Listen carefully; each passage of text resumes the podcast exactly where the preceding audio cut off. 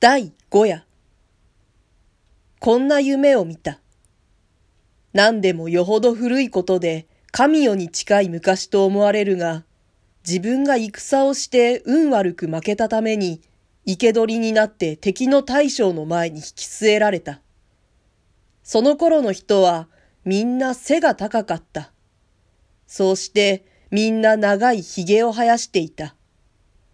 川の帯を締めてそれ棒のような剣を吊るしていた。弓は藤鶴の太いのをそのまま用いたように見えた。漆も塗ってなければ磨きもかけてない。極めて素朴なものであった。敵の大将は弓の真ん中を右の手で握って、その弓を草の上へついて、坂亀を伏せたようなものの上に腰をかけていた。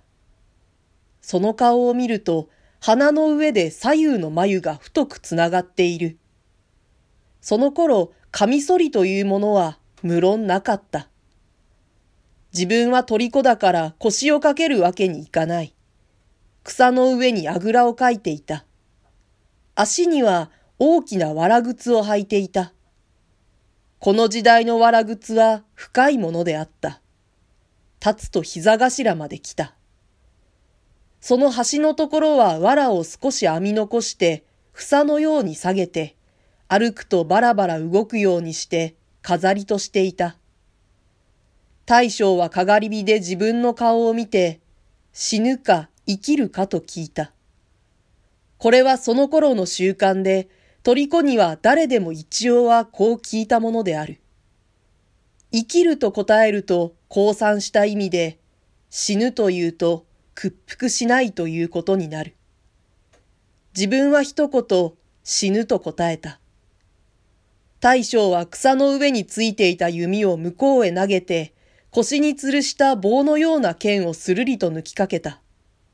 それへ風になびいたかがり火が横から吹きつけた。自分は右の手を楓のように開いて、棚心を大将の方へ向けて目の上へ差し上げた。待てという合図である。大将は太い剣をカチャリと鞘に収めた。その頃でも恋はあった。自分は死ぬ前に一目思う女に会いたいと言った。大将は夜が明けて鳥が鳴くまでなら待つと言った。鳥が鳴くまでに女をここへ呼ばなければならない。鳥が鳴いても女が来なければ自分は会わずに殺されてしまう。大将は腰をかけたままかがり火を眺めている。自分は大きな藁靴を組み合わしたまま草の上で女を待っている。夜はだんだん更ける。時々かがり火が崩れる音がする。崩れるたびにうろたえたように炎が大将になだれかかる。真っ黒な眉の下で大将の目がピカピカと光っている。すると誰やら来て、新しい枝をたくさん火の中へ投げ込んでいく。しばらくすると火がパチパチと鳴る。暗闇を弾き返すような勇ましい音であった。この時女は裏の奈良の木につないである白い馬を引き出した。縦紙を三度撫でて高い背にひらりと飛び乗った。蔵もない、あぶみもない裸馬であった。長く白い足で太腹を蹴ると、馬は一産に駆け出した。誰かがかがりを継ぎ足したので、遠くの空が薄明るく見える。馬はこの明るいものをめがけて闇の中を飛んでくる。